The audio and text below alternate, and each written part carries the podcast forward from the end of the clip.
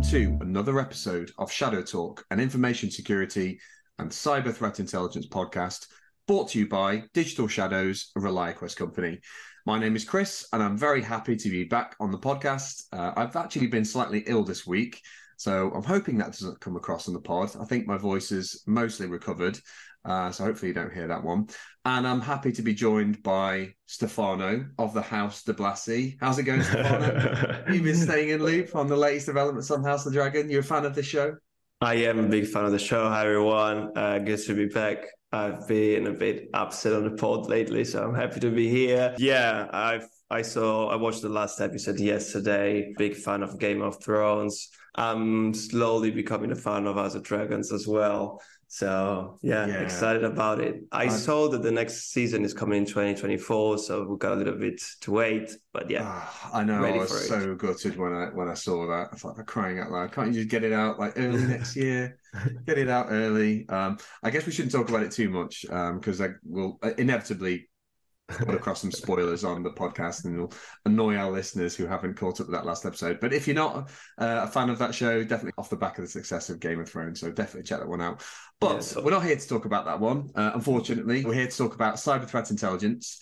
So I thought we'd start with a bit of a roundup of cyber activity that's relevant to the Russia Ukraine war. Obviously, in the last month, there's been significant developments on the battlefield with Ukraine, you know, making massive inroads in reclaiming territory in uh, and near the city of Kharkiv.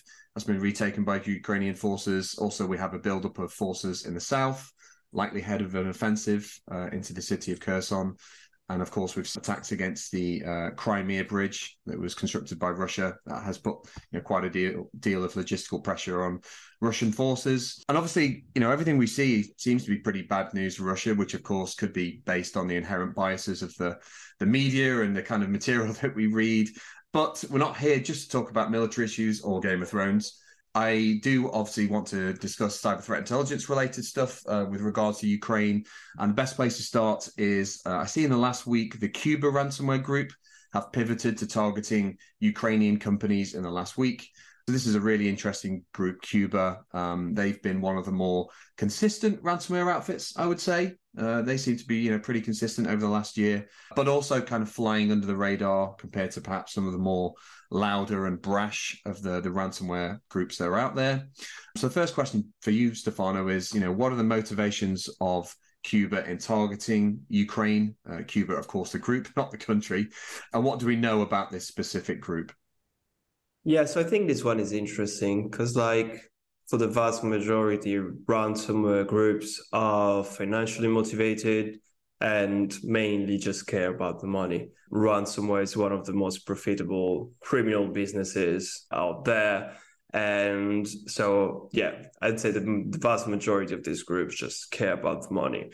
But then occasionally we see some of these groups taking the side of some countries most of the time. I'd say it's Russia because, as we know, ransomware groups uh, tend to be based in Russia or former Soviet Union countries, so they have a little bit of that loyalty to to Moscow. But yeah, as I mentioned before, they're financially motivated for the big part, so they don't want to get too involved in politics because that's no good for their business. But sometimes we see that happening, and Cuba is a one of those, I'd say, in my opinion, because we've seen this ransomware group targeting Montenegro in the past. They targeted the parliament, and that came in the middle of sort of not the best moment between the Montenegro government and the Russian one. So, although we've got no certainty about it, it there was there were several indications pointing to that association between Cuba and Moscow. And if we see now that Cuba is also targeting Ukrainian uh, government agencies and organizations, we then add another layer to that interpretation to sort of reinforce our first assessment. So we've got no evidence, of course, saying that Cuba is definitely working with Moscow, but there is starting to you know, we're seeing a growing number of evidence pointing to some level of associations between these two parties. Yeah, I guess it comes on that spectrum of state involvement that we hark on about on the podcast quite a bit. You know, does it fall under the the category of kind of state encouraged, perhaps, or or state ignored. Where you know, obviously, Moscow is going to be pretty happy for cyber criminal groups targeting Ukrainian organizations, and particularly government organizations, causing damages. You know, they're, they're going to be more than happy for these cyber criminal groups to do that. I did see the attack against Montenegro at the end of August which, at, as you say, at the time was was assessed um, to be have been the result of kind of a uh, a Kremlin uh, encouraged uh, operation or something of that nature. But it seems that the NATO member actually appeared to row back those claims that they think it was just financially motivated, which is interesting as well. I, I, guess you kind of alluded to this question already, really, but um, have the cyber criminal community in general have they taken a side in this conflict? We have seen some examples of it. In general, they remain agnostic to conflict because it's bad for their business. But we've seen some examples of cyber criminal groups taking sides. The most notorious one is probably the Conti ransomware group. If you remember, Conti was one of the most active and persistent ransomware groups in the threat landscape at the beginning of 2022. But when the war started, well, the invasion started in February 2022. A few days later, the Conti group took the side of Russia, like released a statement that alluded to them uh, being willing to attack every country's organizations that were like against Russia. Uh, which created a, a whole phenomenon of like a huge chain reaction of events that uh, severely impacted the threat landscape for the weeks and months that followed.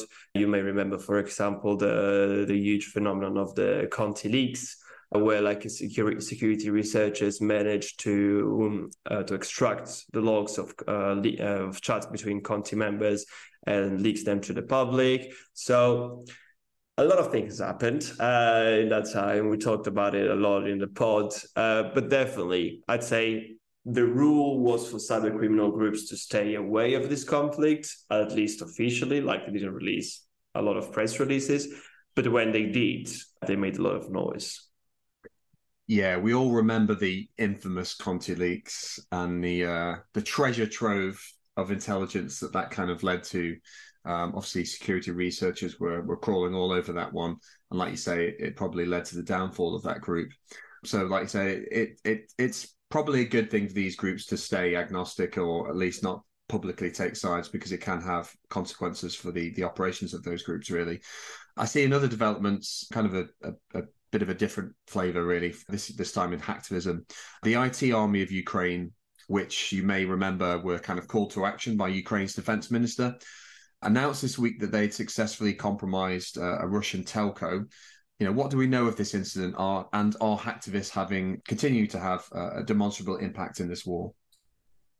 Yeah, so the phenomenon of hacktivism, it's I think is particularly interesting if we look at the Russia-Ukraine war, because before this war, hacktivism was like a sort of threat in a declining trend I remember like even in the reports that we wrote before the the outbreak of this war, like when we were talking about hacktivism, we said, you know, it was a threat. Right now, it's like not really like you don't have to get too worried about it when I'm writing a report right now, I can't say the same thing because after the outbreak of the war, activist groups on both sides of the conflict, so pro Ukrainian and pro Russian, really started impacting the threat landscape.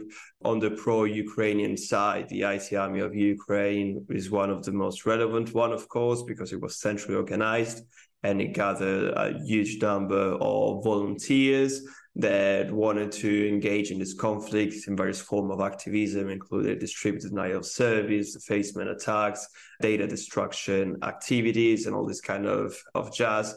And for this attack, what we've seen is that, yeah, they managed to compromise and steal a, a, lot of sensitive data from really prominent technology and telecommunications Russian company called FTNet which is important for two main reasons. First, because it showed that their capabilities have expanded. So this is not a classic DDoS attack crowdsourced by volunteers, but they actually managed to breach an organization that I would say has got a well-funded security program, extract that data and publish it. So it shows first that their capabilities are, are growing. And second, they also caused like quite a significant damage to this organization because like we're talking about a technology and telecommunication company which means they probably have some really sensitive data about their customers about third parties which can impact the the business in the short and long term. So um, i'd say it is an interesting development and it is one to keep an eye out. Excellent. Yeah, I always thought of hacktivism as kind of more of an annoyance than a, a, a, real legitimate threat that you could put on on par with kind of cyber criminality, obviously nation state threats. Well, one of the the so we actually I'll, I'll touch upon this later, but one of the pieces of work we're working on at the moment is uh, a threat predictions for 2023. Uh, so that's going out to our clients next week, and we also will have an external blog on this note. And one of the the big pieces we have in there is that the resurgence of hacktivism is likely to continue into 2023. Again, largely kind of dependent on geopolitical events. But the, I think the big change we've seen this year is, like you say, is this crowdsourcing of of kind of resources and, and people to actually go out and commit attacks, and the coordination of those pieces pieces of attacks and those at that activity in a, a, centralized location. So we've obviously talked in the podcast before about Dumps Forum. So this is a a forum which uh, hacktivists uh, supporting Ukraine can kind of come together in a centralized place, go out and coordinate and teach each other how to commit certain attacks. So that's something that we've really seen in in the last year. Is that that that piece of activism can really really have a, a demonstrable impact on the battlefield and and like you say in this case cause a real significant impact to a, a significant Russian telco. We'll switch fire over to uh, back over to ransomware and another really important incident in the last week.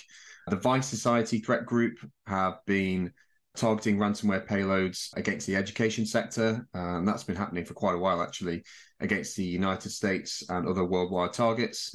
And of course, this isn't necessarily new information, but the group are known for using kind of multiple ransomware strains in some attacks. Microsoft has seen them using this tactic again against the US uh, education sector, particularly between July and October of this year. So the question for you, Stefano, first is why are Vice so interested in targeting the education sector? This really does seem to be their speciality, doesn't it? Yeah, there is like definitely a disproportionate attention of this group towards this sector which I find personally particularly annoying. But in terms of why they do it, I would say that contrary to like, you know, big organizations that can fund huge security budgets, the education sector and in particularly the public schools do not have that option. Uh, they're often very under resourced from that point of view in terms of cybersecurity, but basically every other aspect of it. Like public schools, they're not the most wealthy organizations ever, I don't think, at least not in Italy. Uh, but I expect the same thing to be in the rest of the yeah. world, right? It's absolutely the case here, yeah, and I'm, I'm sure it is in the US as well. Yeah. So when you know, targeting these organizations like these schools is definitely easier than targeting, you know, a big tech organization with a great, with a huge security budget. At the same time, I think it's quite risky to do that in the long term because, you know, schools are considered like a pillar of today's societies. So governments uh, are very well interested in defending them against these sort of attacks. But at the same time, they're also very interested in restoring the, the business continuity as soon as possible because, like, we want our kids to go to school and we want to their we want their data to be secure and safe.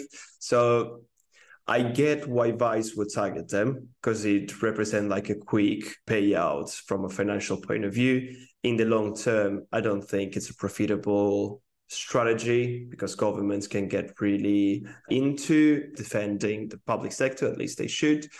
And from a moral point of view, ransomware is never good, of course. But when you see targeting, you know, these sort of vulnerable sectors like the education or the healthcare, like we saw during the COVID pandemic, you know, it adds that layer of why you're doing that. You know, don't you have a limit. I maybe I shouldn't say this, but you, you, you get my point. Uh, I get really annoyed when I see schools and hospitals attacked by these groups. It, it's pretty gross, isn't it? Um, yeah. Obviously, we we um, observe the, the activity of these groups, and you can kind of see, you know, postings made exposing PII of essentially minors, and I I, I agree with you. It's absolutely gross. It, yeah. It's just a horrible thing for them to do. I guess it's like you say, it's just a a combination of the fact that these targets, uh, which I guess is what they are to, to the likes of Vice Society, are susceptible in that they don't have particularly mature security models. I think back to the school that I went to many, many years ago now, and you probably had like just a handful of individuals doing IT across the whole organization, which was, you know, quite a significant, you know, amount of infrastructure really, and that they are sensitive in that obviously people want their their kids to go back to to school and, and to learn. They need to be there every week. So having an extended outage just isn't acceptable really and then you think of the pressure that like parents would bring on the yeah. school you know why are my kids not in school they don't understand the fact that the you know all their IT infrastructure has been turned off. Uh, it's like why can't you just switch it back on? You know that kind of thing. You can imagine that coming in right?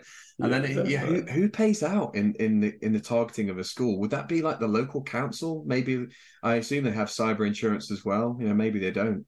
I wouldn't be 100% sure of that. Like Italian schools, Italian public schools with cyber insurance seems a bit futuristic to me, gotta say.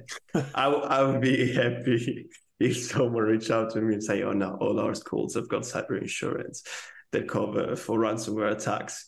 I'll be really happy. I don't see that happening. No, they've, they've probably got, you know, like fire insurance and kind of theft and stuff, I would imagine, yeah. but maybe not cyber insurance. Um, but they probably should, you know, judging yeah. by this story. Why would a ransomware group use multiple multiple forms of malware uh, in this case? You know, does that take additional skills or infrastructure? You know, what would be the advantages or disadvantages of such an approach? It was very interesting for me to see that this group was using different sort of malware ransomware strains to conduct this attack because usually what we used to see is that you know a ransomware group uh, with a name uses a ransomware variant with a name that's sort of pretty straightforward. When we have, you know, the ransomware group controlled by the operators and the malware developers, and then a plethora of other threat actors, including affiliates, initial access brokers, in some cases, even PR people, you know, managing the rest of the operation. However, in this case, we've seen, well, Microsoft has seen Vice Society using different malware strains which I think may refer to the fact that, you know, maybe this group has been created by different members that previously worked with other malware families. And so they're used to use them. And maybe it's a combination of, you know, affiliates from other ransomware families. So it can be, there can be a lot of reasons for that. I don't know if you have anything in mind for it, because it, it is an interesting interesting insight into this group's operations, isn't it? Yeah, definitely. I think it's probably reflecting that kind of interjection of criminals working across multiple organizations. So they they often rebrand, they kind of start things up again, they move to work for another ransomware outfit. That's probably what's happened here. Whether you have like affiliates who are skilled on a certain type of ransomware malware um, and they just think well this is something i'm just going to continue using. I'm not going to learn a new skill. I can just continue you know using what i've got kind of thing. You know other than that you know maybe they're they're trying to keep defenders kind of guessing you know on on what they're doing. I think that's probably less likely you know if you're an education sector target i don't think you're worried about what type of ransomware it is. It's just oh my goodness you know this is this has caused a huge impact. Um, yeah. perhaps perhaps from the group's perspective they're also like live testing various types of ransomware to determine which is the most effective uh, potentially. And of course we also know of ransomware source code leaks which allow other users to kind of conduct their own attacks. So they might have got their hands on on different forms of malware really. But that's essentially what comes to mind for me with this one yeah, I think it's interesting. And well, in the end, we're left guessing because it's like a new development, at least one that I hadn't seen before, uh, which makes it interesting, of course, from like an analyst point of view. Uh, but yeah, it will be interesting to see how the story develops and both from the point of view of yeah the use of different malware strains but also to see if the strategy of attacking the public sector, the public education sector, will pay out in the end. Absolutely. let's move on to the last topic today. And we're moving back to hacktivism. I really should have planned these questions out better, shouldn't I? We've gone ransomware hacktivism, then to ransomware, back to hacktivism. So, last up today, uh, we're discussing uh, a recent attack that was conducted against the Iranian nuclear program on the 24th of October. And of course, when any threat actor targets critical national infrastructure, or in this case, you know, a nuclear program, there's a possibility for things to escalate or go south pretty fast. So, Stefano, could you tell us uh, a little more about the group that were responsible for this attack, uh, who are Black Reward, and what did they achieve? Yes, sure. So, this group, um, Black Reward, as you mentioned, allegedly claims to be part of the Iranian hacker community. And its Twitter bio actually says that they oppose the nation's theocratic government, which they label as a criminal one. The group appears to be highly active now because of the of the protests spread, protests spread across Iran in the wake of the death of Mahsa Amini, uh, the woman who died after being taken into custody for not observing Iran's um, strict uh, dress code for women. Uh, so, according to these groups, bio, they are internal to Iran. They're not like a foreign activist group. Uh, but of course, you know, when they claim that for themselves, like we can't be sure, but it's in terms of attribution, that's what we know. And in terms of motivation, we know that they're responding to this protest. Uh, they're not the only one interested in what's happening in Iran, of course. And these sort of attacks, these sort of activist operations, as we mentioned before, like we were talking about the IT army of Ukraine, really have the potential of impacting a lot of people. In this case, they target like an ambitious organization like uh, the nuclear facility of Iran. But I think at least they will be glad that it's not Stuxnet this time because it could have been much worse. Yeah, I was just going to say, if you're the Iranians, you know, you're not allowed to mention Stuxnet, I imagine. It's a banned word in that country. But yeah, it could have been worse from their perspective. A bit of a, um, obviously, you just touched on motivations. How do you perceive Iran in the, the current cyber threat landscape? obviously there's a lot happening within that country, but they also have an active role in what's going on in in Ukraine in Eastern Europe with the supply of UAVs and kind of elsewhere. You know, how do you perceive Iran in the in the, the threat landscape at the moment? Yeah, it's definitely a really, really important player. Uh, one that maybe is not talked about as much, like as we see with Russia or China or North Korea but it's definitely up there. It's like a central state for the for the stability of the whole Middle East and beyond. So it's normal that it plays a huge role for the stability of that region and the rest of the world, of course. And as every state with that sort of responsibility of like weight from a geopolitical geopolitical point of view, they've also developed some significant uh, cyber capabilities, both offensive and defensives, because as we know, Iran is in well, it's got like some tense situation with various countries, among them the US and Israel. So, which are two of the most, if not the most advanced states in terms of cyber capabilities. So, it is an important state in terms of cyber criminals, it is not as impactful as, for example, developments happening in Russia for Western organizations. But definitely, in the grand scheme of things, it is a key player uh, from a, both the geopolitical point of view and for the cyber threat landscape. Absolutely. Yeah, they're a major player in offensive cyber operations um, in a tumultuous part of the world with with really huge importance. So you know, uh, important not to forget that, and obviously just focus on what's going on in eastern Ukraine. There's there's other things happening as well. Um, thank you so much. Uh, we'll end the podcast there. Thank you. Um, I'll just quickly mention the blogs. So we have one this week detailing uh, the CV quarterly roundup, basically everything you need to know from a vulnerability perspective in Q3 2022. That went live uh, this week on Wednesday, the 26th. And we also have a blog going out next week uh, that, as I mentioned earlier, details 2023 predictions from a cyber threat intelligence perspective. And we've kind of broken it down to cyber criminal um, predictions and what's going to happen from a nation state perspective uh, and also um, hacktivism as well. Um, so I'll be writing that one in the next two days. Uh, so definitely go and check that one out next week. And that's it for today. Thanks for tuning in, and also thanks to Stefano. Stay safe, everyone, and we'll see you next week. Thank you. Bye bye.